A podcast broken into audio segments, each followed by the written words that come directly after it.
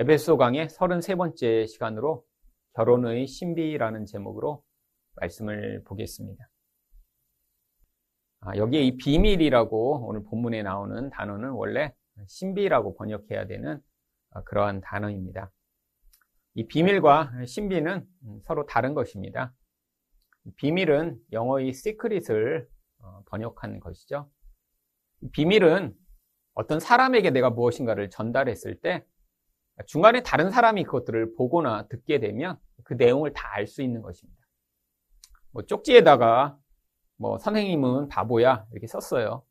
친구한테 이렇게 전달하는데 선생님이 그것들을 가져가셔서 그 쪽지를 뺏어서 보니까 선생님 바보라고 써 있으면 서로 다 알게 되는 거죠. 선생님이 그것들을 보기 전까지는 비밀인데 그것들이 드러나는 순간 더 이상 비밀이 아닙니다. 신비는 미스테리를 번역한 것이죠. 근데 이 신비는 비밀과 다릅니다. A랑 B란 사람이 암호를 써서 어, 서로 어떤 이야기를 주고받기로 했어요. 그래서 선생님은 삼각형으로 쓰기로 했고 바보는 네모라고 서로 약속을 했습니다. 그래서 쪽지에다가 삼각형과 네모를 쓴 다음에 어떤 사람한테 줬어요. 중간에 선생님이 그것들을 뺏어서 봤습니다. 근데 펼쳐보니까 삼각형과 네모밖에 없어요. 아무리 뜯어봐도 도대체 이게 무슨 말인지 어, 중간에 있는 사람은 해석을 듣기 전에는 알 수 없는 것이죠. 이게 비밀과 신비의 차이입니다. 근데 오늘 성경에는 여기 32절에 비밀이라는 단어가 나옵니다. 31절부터 32절 상반절까지 보겠습니다. 그러므로 사람이 부모를 떠나 그의 아내와 합하여 그들이 한 육체가 될지니 이 비밀이 크도다.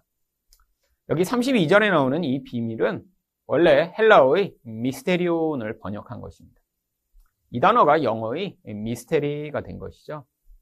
그래서 이 단어는 원래 신비라고 번역이 되어야 하는 단어입니다.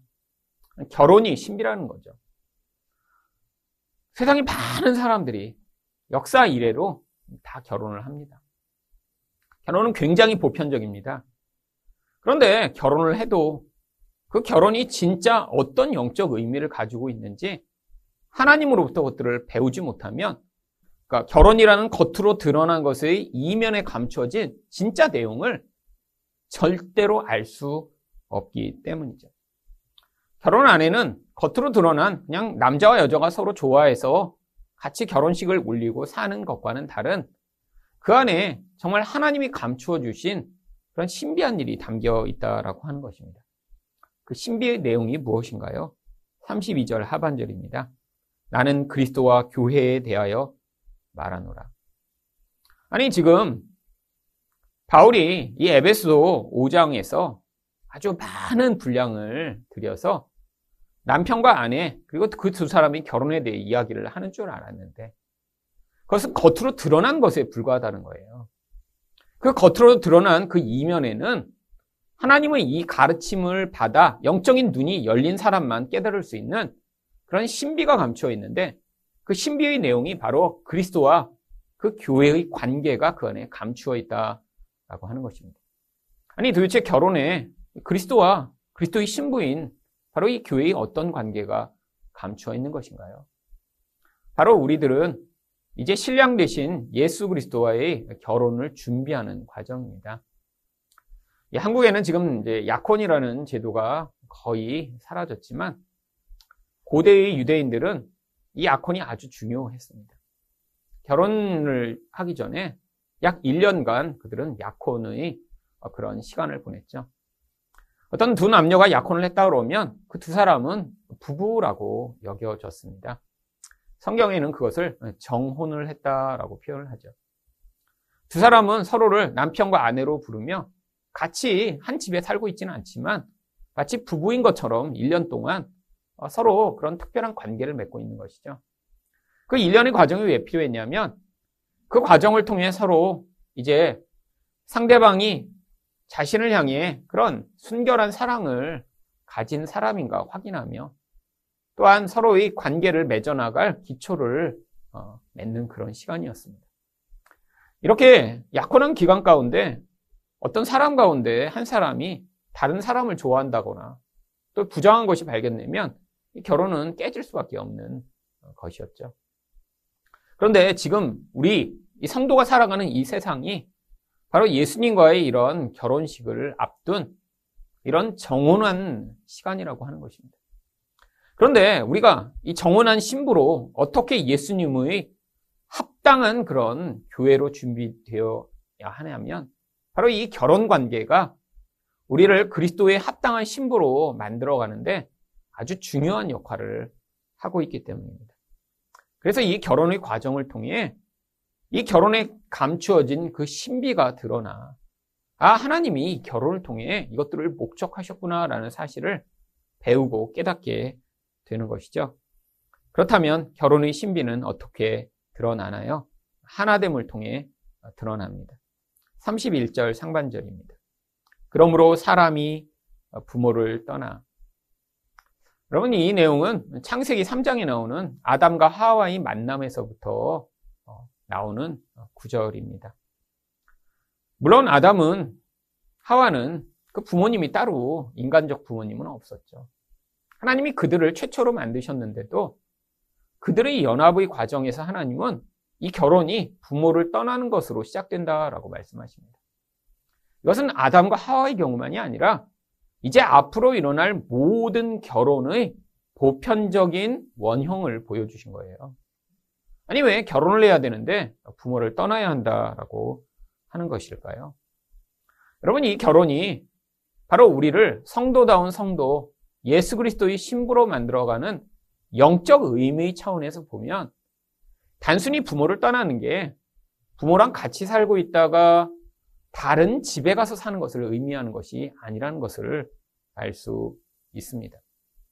여러분, 이 부모와 자식의 관계는 서로 의존의 관계죠. 그런데 특별히 자녀는 태어나자마자 부모를 모든 것의 가장 기초적인 의존의 대상으로 삼게 됩니다. 그런데 이 자녀가 나중에 성인이 되었고 결혼할 나이가 되었는데도 이 부모만을 그런 의존의 대상으로 유일하게 삼고 있다면 이 아이는 성장했지만 성인 아이에 불과한 것이죠. 여러분, 이 부모와 자녀는 온전한 영적 연합이 불가능합니다. 왜? 똑같이 성인이고 똑같이 사람인데 이런 온전한 영적 연합이 불가능한 것일까요? 사실 이 영적 연합이 가능하기 위해선 서로 독립적인 관계여야 가능한 거예요. 부모라고 하는 이 자녀를 어려서부터 자기 보호의 대상으로 삼고 있는 그런 관계 안에서는 서로 동등한 관계를 맺고 있지 못하기 때문에 이 서로 영적인 연합이 불가능합니다. 어느 한편에서 만약에 이렇게 서로를 온전하게 독립적인 존재로 여기지 않고 어느 한편이 어느 한편을 의존하게 되면 이 관계는 항상 문제를 일으키게 되어 있어요. 생각해 보세요. 이런 가정들이 있습니다.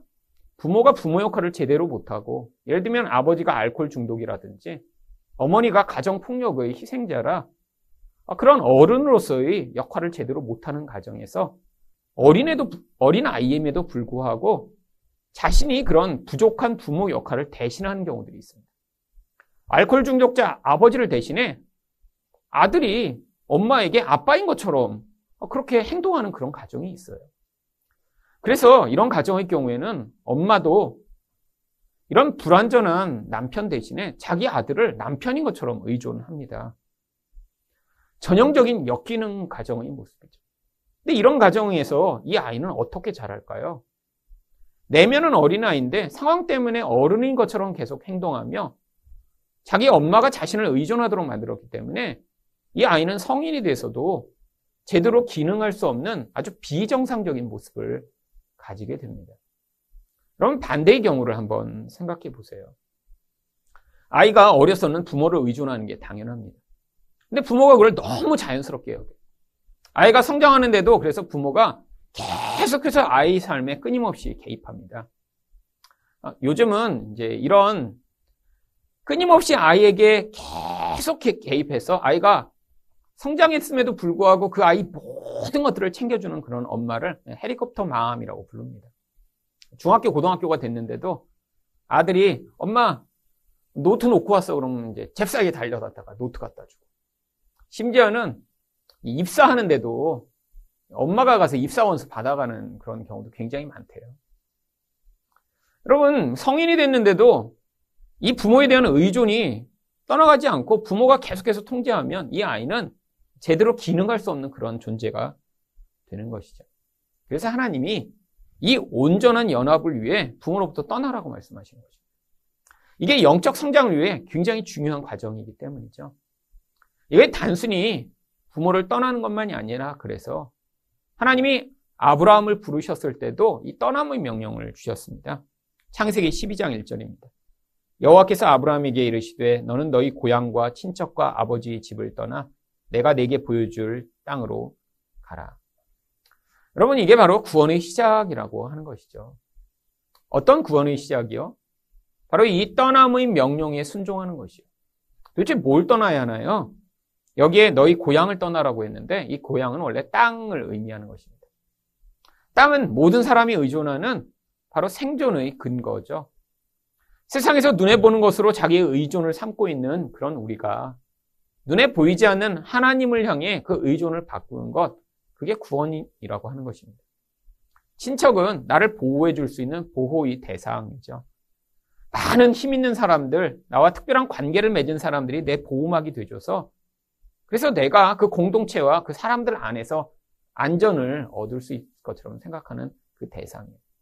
하나님은 그런 눈에 보이는 보호의 대상이 아니라 보이지 않는 하나님이 우리 두려움을 벗어나게 만드는 보호자가 되심을 우리가 믿기를 원하시는 것입니다. 그런데 여기서도 하나님은 아버지의 집을 떠나라 라고 얘기를 하십니다. 왜죠? 바로 아버지에게 소속돼 아버지를 의존하는 그 자리에 서 있는 동안에는 진정한 영적 성장이 이루어질 수 없기 때문이죠. 여러분, 그래서 바로 이 결혼이 이 과정을 우리에게 배우도록 만드는 아주 중요한 역할이라고 하는 것입니다. 그래서 31절 하반절에 그의 아내와 합하여 그 둘이 한 육체가 될지. 여러분, 이렇게 결혼을 해서 두 사람이 만나면 이것은 관계가 쌍방적인 관계입니다. 예를 들면 아버지와 아들, 뭐 엄마와 자식의 관계처럼 상하의 관계가 아니에요. 그러니까 이런 더 나보다 힘이 있고 나보다 훨씬 더 똑똑하고 나보다 위에 있는 권위 가운데 내가 의존하는 그런 관계가 아니라 두 사람이 독립적으로 서로 서로가 의존되는 관계 가운데 서야 합니다. 이 관계 가운데 하나님이 뭘 배우기를 원하시는 것이죠? 첫 번째는 바로 이런 관계 가운데 하나님에 대한 온전한 의존이 없이는 인간은 인간을 서로를 지탱해 줄 수 없는 자라고 하는 사실을 배우기를 원하시는 것입니다. 아니, 나보다 훨씬 더 힘이 강하고, 아니, 어린아이가 아버지와 엄마를 보듯이, 엄마는 나보다 똑똑하고, 엄마는 나보다 훨씬 더 모든 것들을 잘해 라고 할 때의 그런 의존이 아니라, 나랑 비슷한 사람인데 의존하려고 했는데, 의존하면 무엇을 발견하나요? 내 남편이, 아니면 내 아내가 나를 지탱해 줄 수 있는 그런 견고하고 멋진 사람이기를 기대하지만, 사실 우리 모든 관계 가운데 이런 멋지고 온전한 사람은 존재하지 않습니다. 어떤 한 사람이 누군가를 의존하려고 그러면 같이 그냥 무너져 버려요. 한 사람이 연약하고 한 사람이 요동하고 한 사람이 지혜가 없어서 정말 온전한 사람을 기대해 그를 붙들려고 하면 같이 요동하여 같이 무너지고 같이 더 고통하는 게 그게 인간의 모습입니다. 하나님 바로 우리에게 이 결혼을 통해 뭘 가르치시고자 하냐면 인간은 이런 연약한 존재인데 서로가 함께 하나님 안에 서는 법을 배우도록 이전에 내가 눈에 보는 부모의 의존으로부터 벗어나 서로가 그렇게 하나님 안에서 견고하기를 배워나가기를 원하시는 것이죠.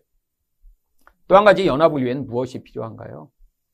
여러분, 연합을 방해하는 가장 강력한 힘은 바로 인간의 자아입니다.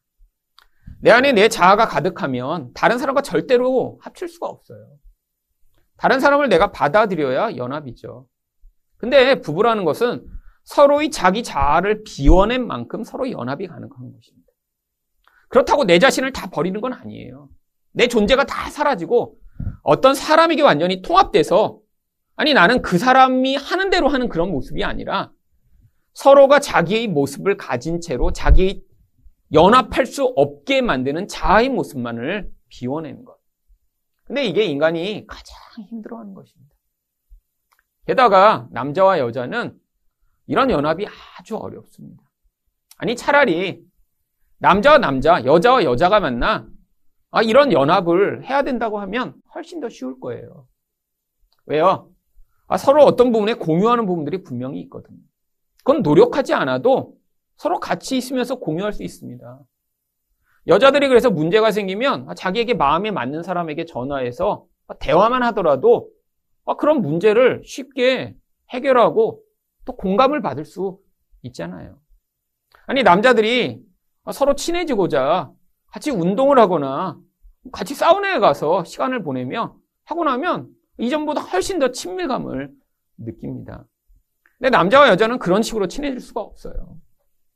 그런데 부부 사이에서 하나님이 왜 이런 힘든 과정을 지나가게 하시냐면 이 결혼을 통해 서로 안에서 반드시 자기를 비워내야 다른 사람을 받아낼 수 있는 과정으로 이 결혼을 허락하시고자 한 것입니다. 이게 바로 자기 부인이라고 하는 것이죠. 여러분, 이 자기 부인은 우리가 영적으로 성장하는데 아주 강, 가장 중요한 요소입니다. 여러분, 인생의 가장 힘든 일은 내가 가지고 있는 나의 뜻, 나의 기질, 나의 생각, 나의 원함을 포기하지 못하는 데 있어요. 내가 뭔가 조금만 잘하고 내가 생각하는 것이 옳다고 생각하는 순간 어떤 일이 벌어지나요?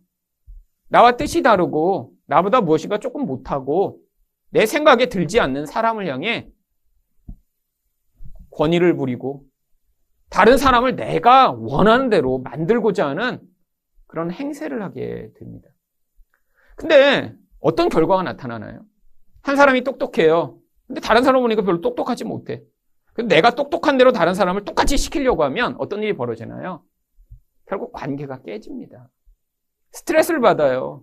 힘들어요.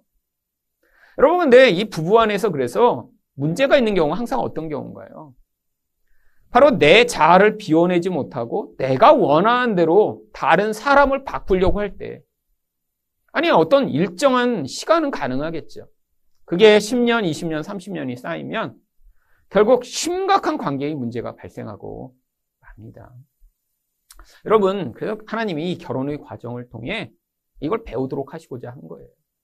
여러분, 세상에서는 어쩔 수 없이 그렇게 살아가는 사람들이 많습니다. 회사에 다니면 내가 원하지 않는데 내 상사의 명령대로 어쩔 수 없이 하는 사람들 되게 많아요. 왜요? 아, 내가 원하지 않는 거를 거부하면 잘릴까 봐요. 더 이상 살 수 없을까 봐. 두려워서 억지로 하죠. 근데 부부관계 가운데 하나님이 그렇게 힘든 과정을 지나가게 하시는 것은 결국 이 과정을 통해 나의 자아가 깎여나가. 내가 나와 전혀 다른 존재까지도 내 안에 품어내고 나도 그 안에 함께 들어가 서로가 다른 존재이지만 함께 할 수 있음을 배워나가는 과정으로 바로 이 결혼 관계를 주신 것입니다. 그래서 이 결혼을 통해 이렇게 서로 연합하는 법, 하나 되는 법을 잘 배웠다면 이것이 우리가 자기를 부인하여 하나님 안에서 온전한 존재가 되어 나가는 가장 중요한 과정을 지난 것이고요. 결국 우리가 예수 그리스도를 닮은 아니 예수의 신부로 합당한 존재가 되어 가는데 바로 이 결혼이 그래서 굉장히 중요한 역할을 감당하는 것이죠. 두 번째로 결혼의 신비는 어떻게 드러나나요? 사랑과 존경을 통해 드러납니다. 33절입니다. 그러나 너희도 각각 자기 아내 사랑하기를 자신같이 하고 아내도 자기 남편을 존경하라. 남편에게는 사랑하라라는 명령을 주셨고요. 아내에게는 존경하라라고 명령하셨습니다. 그런데 이 두 가지는 서로 병행적인 것입니다. 남편은 아내를 사랑하기만 하고 존경하지는 말라라는 게 아니라 여러분 사랑하면 당연히 존경하게 됩니다.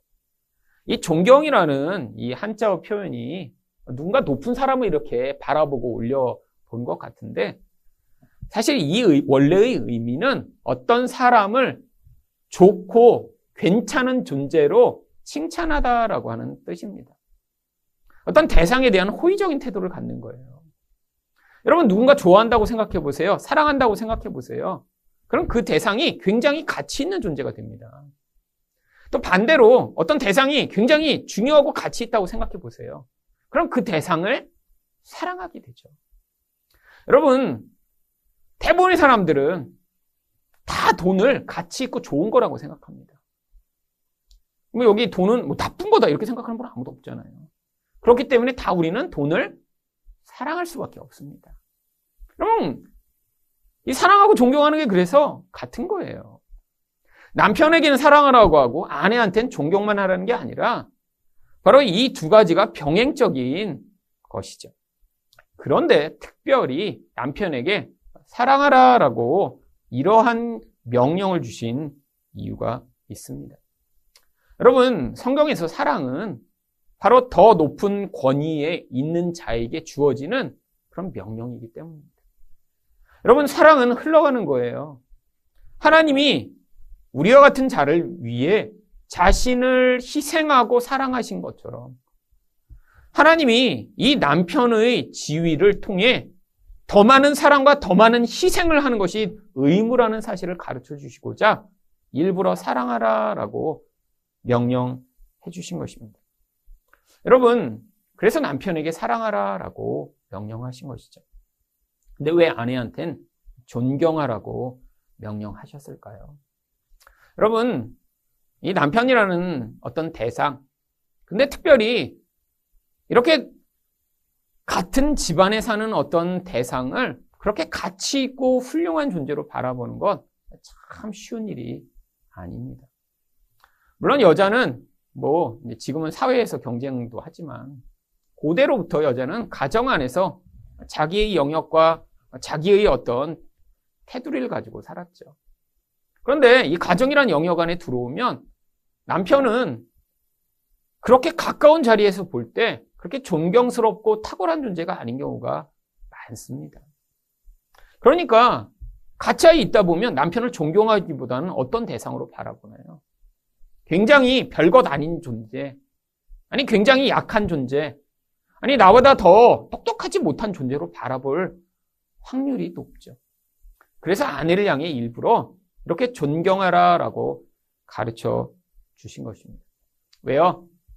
이 인간이 가진 이 약점과 이 죄성이 만들어내는 그런 경향성으로부터 우리를 하나님이 원하시는 그런 거룩한 모습으로 바꾸어 나가는데 바로 우리에게 주어진 이 명령을 순종해 나감으로 말미암아 우리 안에서 성령이 이끄시는 대로 내 죄성이 이 반대되는 모습으로 자꾸 표출할 때마다 그것과 싸우며 내 안에서 진정한 사랑, 진정한 존경이 만들어질 수 있도록 하는 것이 우리가 바로 예수 그리스도의 신부로 지어져 가는 중요한 과정 이기 때문입니다.